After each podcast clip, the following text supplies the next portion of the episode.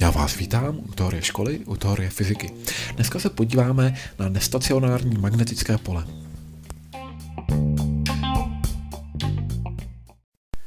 Nestacionární magnetické pole. V čem je rozdíl mezi magnetickým polem stacionárním a nestacionárním? Tak stacionární magnetické pole to je takové pole, kde se mění magnetická indukce, označená B. Tu magnetickou indukci můžeme vypočítat mnoha různými vzorci. Ona se vyskytuje třeba ve vzorci pro indukční tok, nebo potom záleží na tom předmětu, na té elektronické součástce, kterou chceme vypočítat. Může to být třeba permeabilita krát prout lomeno 2πd, to by platilo pro přímý vodič, po případě pokud byste chtěli třeba kruhovou smyčku, tak by to bylo zase mí, což je ta značka pro mikro a je to teda právě ta permeabilita daného prostředí, lomeno 2R krát I. A tak to bychom mohli pokračovat dál. Třeba pokud bychom chtěli spočítat zase naopak magnetickou indukci u cívky, a pak by to bylo uh, mikro krát n krát i lomeno L, L je délka té cívky. No a nyní se nabízí otázka, jak bychom mohli tu elektromagnetickou indukci změnit. Tak je vidět, že právě v těch vzorcích uh, vždy figuruje uh, proud. To znamená, že když začneme měnit proud, tak začneme měnit i magnetickou indukci B. To znamená, že samozřejmě střídavý proud má spojitost s elektromagnetickou indukcí, nebo s magnetickou indukcí. A uh, z tohoto důvodu je uh, potom uh, možné pozorovat i obrácený jev, a to zejména později sleduje tedy Faradayův zákon elektromagnetické indukce, kde vlastně vidíme, že ve chvíli, kdy ten proud dáme do proměného magnetického pole, nebo vodič dáme do proměného magnetického pole, tak se nám tam začne indukovat proud. To znamená, známe způsob, jakým v úzovkách stvořit ten střídavý proud. Dále, když se nad tím zamyslíme, že tady magnetická indukce to je teda mí lomeno 2πd a to celé krát proudem, třeba u toho přímého vodiče, to znamená, je to nějaká permeabilita prostředí, je to nějaký proud a je to nějaká vzdálenost toho vodiče.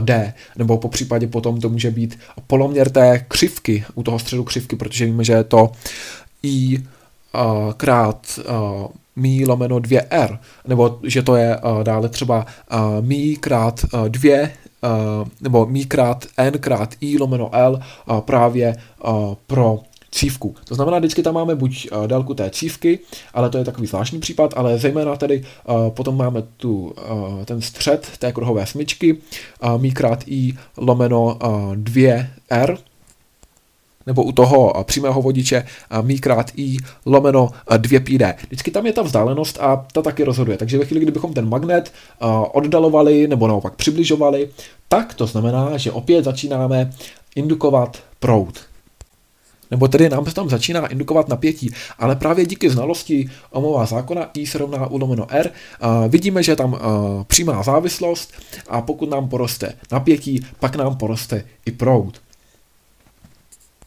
No ale my bychom mohli uh, využít uh, přímo pouze tu magnetickou indukci jako jev, Třeba kdybychom právě chtěli měřit frekvenci u nějakých strun, nebo obecně, když chceme to využít, tak musíme tam mít nějaký ten magnet. Ale ten magnet to může představovat právě i jakýkoliv kov, nějaký vodič. Ideálně je samozřejmě permeabilita, která je vyšší než jedna. Ideálně to je látka feromagnetická, a právě u té struny, u kytary můžeme měřit její výšku, když si uvědomíme, že vlastně když kmitá ta struna, tak se chová jako magnet.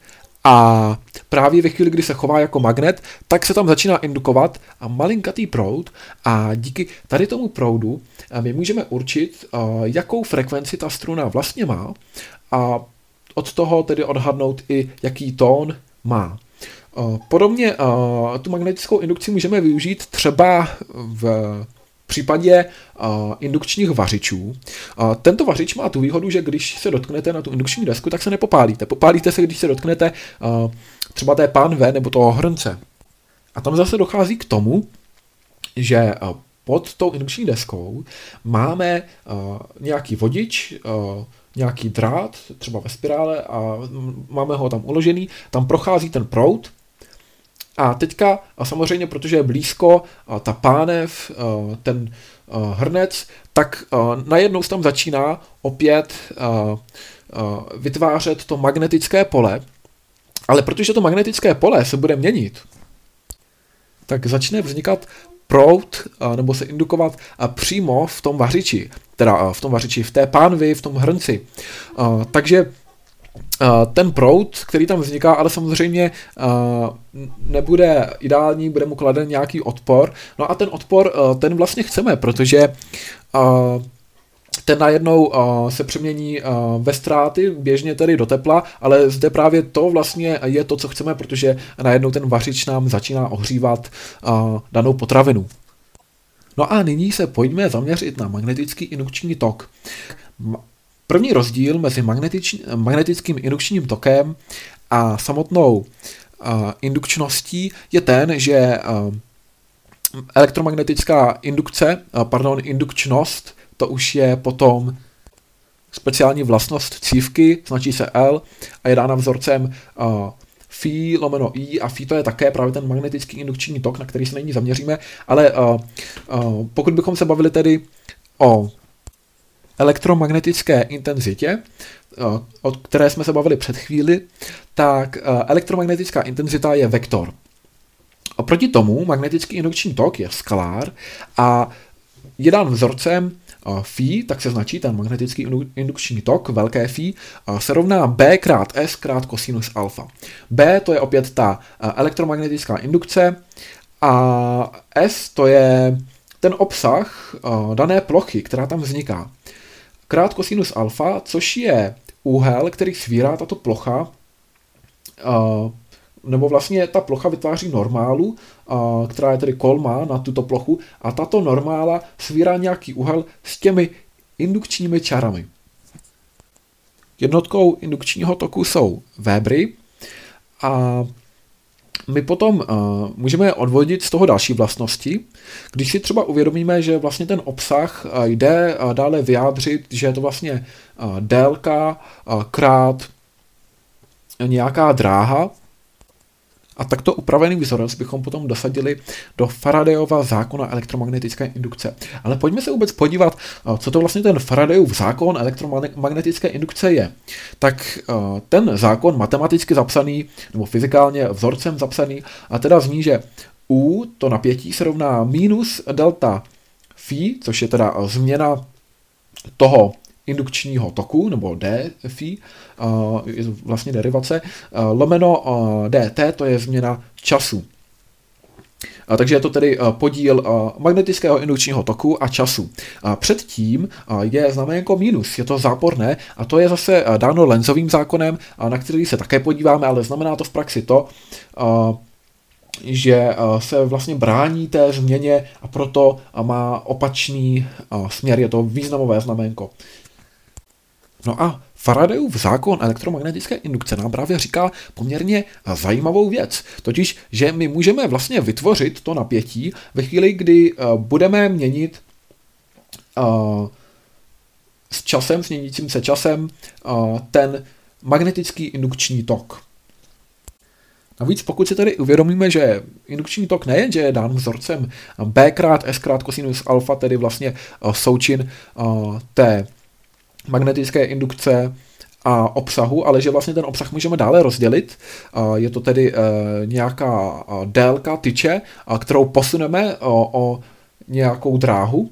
Je to vlastně tedy S krát L. Tak pokud vlastně tady to dosadíme, a víme, že to musíme opět vydělit časem, abychom získali to výsledné napětí, tak a tam si můžeme říct, že vlastně ta dráha dělená časem, to známe, to je rychlost, a, takže a pokud budeme posouvat tu tyč, tak čím rychleji budeme posouvat, tím potom bude vyšší to napětí. Všechno samozřejmě za předpokladu, že budeme mít nějakou oblast, ve které bude právě magnetická indukce, budou tam indukční čáry, tady je hezky i vidět, eh, že se bude měnit eh, i magnetická síla, eh, protože to můžeme vlastně zjistit ze vzorce, kdy ta magnetická síla se rovná magnetická indukce krát náboj Q a krát V, to je ta rychlost, sinus alfa, opět ten úhel, kterým bychom danou část posouvali nebo jak bychom měnili Teď tedy opravdu představme si, že bychom tam měli uh, nějaké vodiče, které by byly vlastně ve tvaru uh, třeba nějakého obdélníku, ale jednu stranu by tam neměli spojenou, to znamená, že by byly pouze tři strany. A ta čtvrtá strana, ta by byla vlastně pohyblivá, to by byla ta tyč, ta by mohla měnit uh, tu svoji dráhu. A tím pádem uh, s tou změnou dráhy uh, by se měnil obsah. A když by se měnil obsah, tak by se měnil magnetický indukční tok a když by se měnil magnetický indukční tok, tak by se měnilo napětí právě díky tomu Faradayově zákonu elektromagnetické indukce. A tady vlastně máme rovnou dvě síly. Máme tam sice tu sílu magnetickou, o který víme, že teda vlastně tam taky se změnou rychlosti se bude měnit i ta síla magnetická, ale máme tady i sílu elektrickou, protože se nám tam indukuje napětí a my vlastně víme, že krom toho, že ta elektrická síla je nějaká konstanta, krát Q1, Q2 lomeno R na druhou, to je ta vzdálenost. Konstanta, to by byla permitivita toho prostředí, nebo 1 lomeno 4pi epsilon, což epsilon je právě ta permitivita, tak vlastně my si to můžeme zkrátit, můžeme si říct, že prostě ta elektrická síla, to je součin elektrické intenzity a toho náboje Q. No a odtud tedy vlastně víme, že ta elektrická intenzita je síla lomeno náboj. No a když zároveň budeme předpokládat, že ta elektrická síla je rovná té magnetické síle, tak potom vlastně můžeme do toho čitatele dát už to, co známe. To znamená B krát Q krát V. B to je ta magnetická indukce, Q je zase náboj, V je rychlost, kterou tedy hýbeme danou tyčí, a sinus alfa to je nějaký úhel, ale my zde budeme uvažovat pravé úhly, zrovna v, této, v tomto okamžiku tedy to nebudeme muset zahrnout, nebo řekněme, že sinus 90 stupňů je 1, a tedy vlastně to nemusíme zahrnovat do toho vzorce. A tady to je ta síla, tu budeme dělit tím nábojem. A vznikne nám právě ta elektrická intenzita, ale zároveň, tedy když to vykrátíme, tak máme B krát Q krát V, to je ta síla, lomeno Q, to nám zbylo vlastně, protože podíl síly a toho náboje je právě intenzita a odtud získáváme, že vlastně když vykrátíme ty náboje, tak nám zbyde jenom B krát V, tedy víme, že vlastně elektrická intenzita to je magnetická indukce krát ta rychlost. Nebo po případě, kdybychom chtěli dál využívat vlastně uh, ještě předešlé vztahy, tak zase si můžeme říct, že vlastně napětí to je ta elektrická intenzita krát uh, D, uh, nějaká vzdálenost. Tady v tom případě je to vlastně L, to je délka těch dvou vodičů, které spojuje ten eh, třetí, ta hrana, která se pohybuje a právě ta délka té hrany, eh, ta tady eh, vlastně bude místo té vzdálenosti, nebo je to právě ta vzdálenost, takže potom ta elektrická síla se rovná to napětí lomeno ta délka L. No a to napětí, to známe, to je samozřejmě teda podle Faradayova zákona elektromagnetické indukce podíl toho elektromagnetického indukčního toku, nebo magnetického indukčního toku a potom změny času, nebo D, D phi, to je změna toho toku a změna času. Dále tady máme Lenzův zákon a tím vlastně určujeme směr toho indukovaného proudu, který vzniká třeba v cívce, hlavně teda v cívce při té elektromagnetické indukci. Ten proud uh, vzniká vždycky uh, v tom obráceném směru a i uh, třeba, kdybychom tam vložili to jádro, tak se bude otáčet v obráceném směru než ten původní proud toho zdroje, protože tam se vždycky vlastně chce bránit té změně. On se vždycky ten proud bude bránit té změně a ten indukovaný proud tam vzniká právě na základě tohoto Lenzova zákona. To znamená, že pokud bychom třeba měli takový pokus, že bychom na jedné straně měli obvod, tam by byla i cívka, a na druhé straně bychom měli třeba nějaký proužek, kroužek, něco takového zavěšeného na provázku, takže by se to mohlo volně hýbat. A najednou bychom zapli ten obvod s tou cívkou, tak přestože tady ty dvě části se vůbec nedotýkají, tak najednou ten uh, kroužek by se začal odpuzovat. Uh, a to právě proto, uh, že tam působí ten Lenzův zákon. No a teď si asi říkáte, uh, to je sice zajímavé, že uh, tedy tam proudí a ten proud a vzniká tam obrácený proud, ale co se stane, když já ten proud vypnu? Bude se tomu nějak bránit uh, ta cívka, nebo třeba to jádro té cívky, uh, které bychom měli uvnitř, po případě ten uh, kroužek, tak ten kroužek by se zase zpátky přitáhl, protože je proti té změně, která tam nastala. Podobně vlastně i tady to jádro té cívky najednou by začalo posouvat obráceným směrem. No a zajímavé je, že ten Lenzův zákon se nemusí projevovat jenom třeba u té cívky, a může se projevovat i u různých masivních vodičů, to znamená u různých plechů, desek, hranolů a, a prostě čehokoliv, co se pohybuje v tom magnetickém poli a je vodič. A potom vlastně, když to máme tady ty masivní vodiče, tak už to nazýváme jako takzvané Foucaultovy výřivé proudy.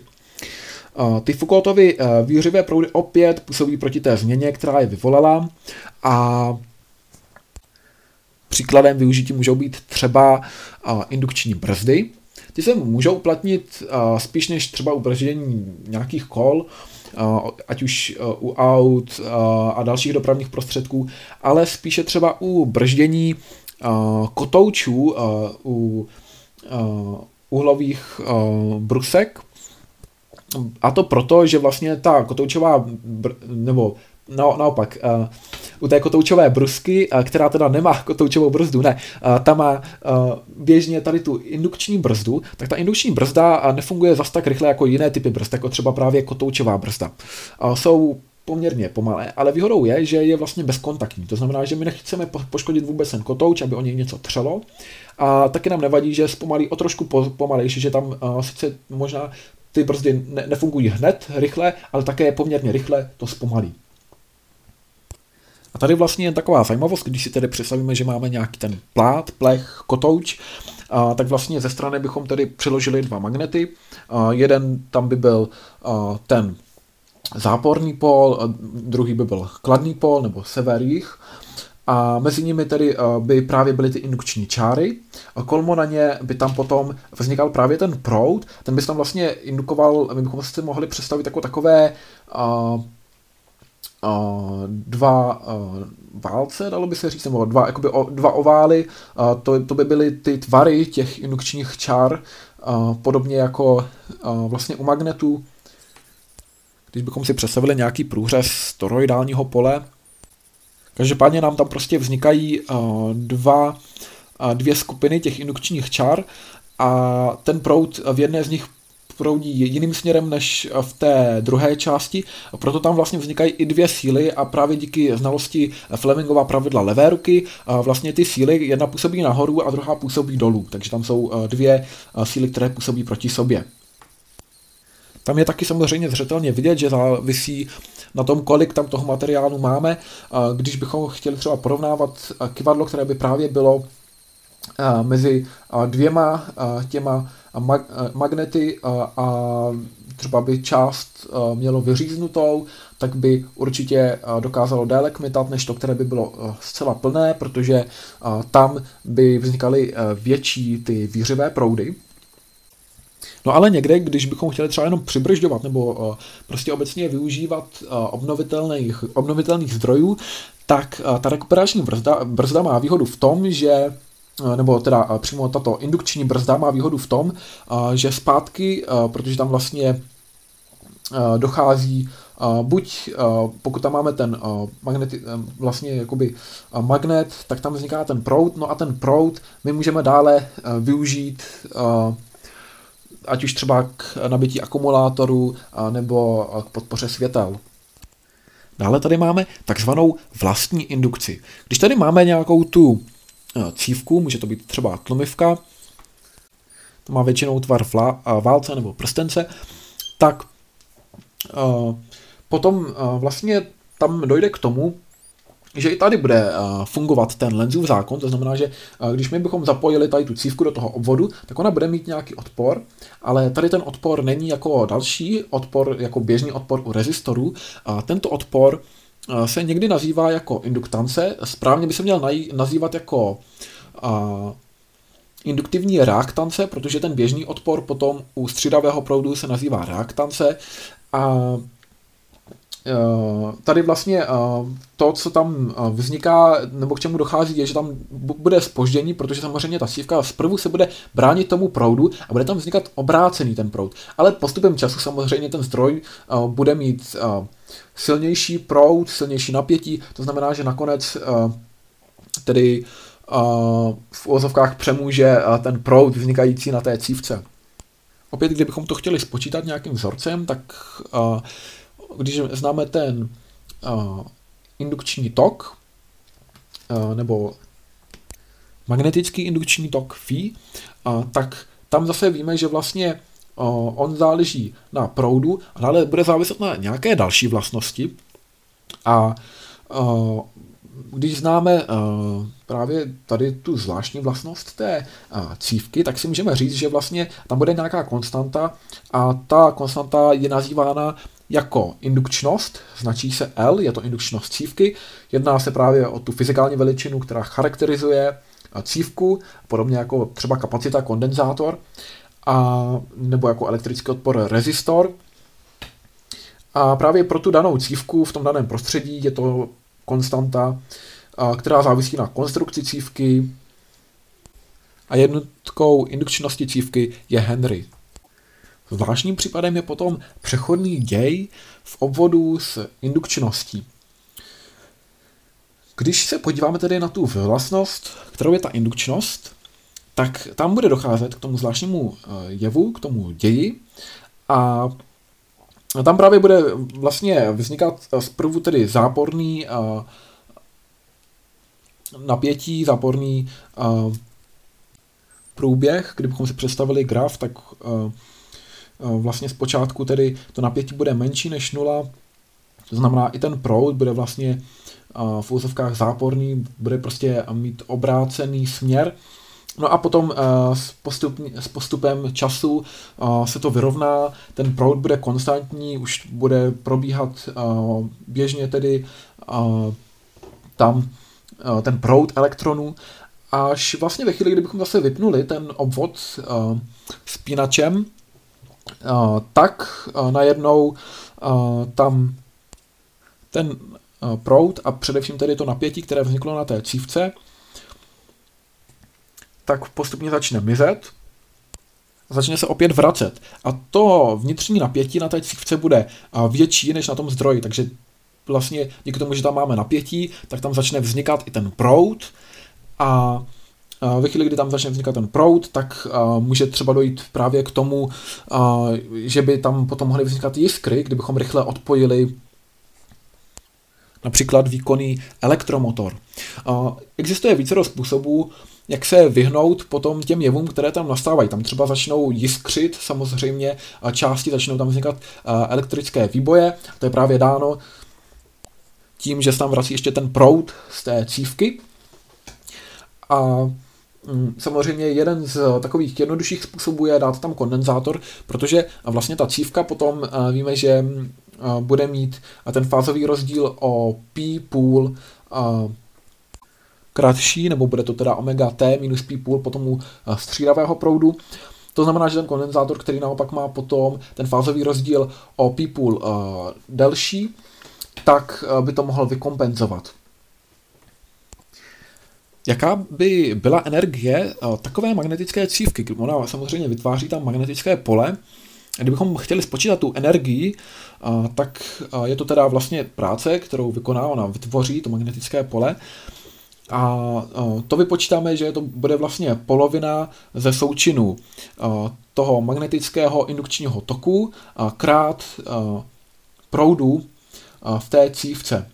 S tím, že potom tedy ten výsledek ještě můžeme upravit, když víme, že ten uh, magnetický indukční tok je vlastně L krát I, tak potom, když to dosadíme, tak ta výsledná energie bude jedna polovina L I na druhou. Já doufám, že vás nestacionární magnetické pole zaujalo, ať už to byl samotný ten přechod mezi stacionárním a nestacionárním magnetickým polem nebo elektromagnetická indukce, vektorová veličina, uh, kolmána indukční čáry, magnetický indukční tok, značící se phi, skalární veličina, ve které opět zase figuruje ta elektromagnetická indukce, posléze tedy Faradayův zákon elektromagnetické indukce, který nám říká, že to napětí je rovno podílu elektromagnetického, teda magnetického indukčního toku ku změně času, změna hm, toho toku a změna času. A to všechno, tam tedy ještě předtím se dává významové mínus. A to je zase díky Lenzův zákonu. A Lenzův zákon, který nám tedy říká, že právě vždy se tam vytváří obrácený proud nebo obrácený směr toho proudu na tom vodiči, když okolo něj prochází proud běžný vyvolaný nějakým zdrojem. A také možná vás zaujala indukčnost té cívky L jednotkou Henry. Ta vlastní indukce té cívky, která z toho vyplývá, to znamená, že když bychom zase zapojili tu cívku do toho obvodu a na jedné větvi by byla cívka, na druhé rezistor, tak ta žárovka na té větvi, kde by byla cívka, se rozsvítí později, protože první teda díky tomu Lenzovu zákonu a tam vzniká opačný směr toho proudu a zároveň tedy vlastně ta cívka nevytváří úplně ten tradiční odpor, protože ta energie se nepřeměňuje do tepelných ztrát, ale vytváří magnetické pole. A samozřejmě odtud potom můžeme opravdu vypočítat tu energii magnetického pole, kdy tedy pokud víme, že ten indukční tok phi se rovná L krát I, a práce to je vlastně jedna polovina krát phi krát I, tedy I je proud, phi je právě ten magnetický indukční tok, tak tam můžeme zase dosadit a získáváme, že tedy je to jedna polovina L I, tedy indukčnost, krát proud, to je za ten indukční tok, krát ještě proud, který tam byl původně, takže dohromady to je vlastně jedna polovina L krát I na druhou. Já vám přeji pěkný zbytek dne.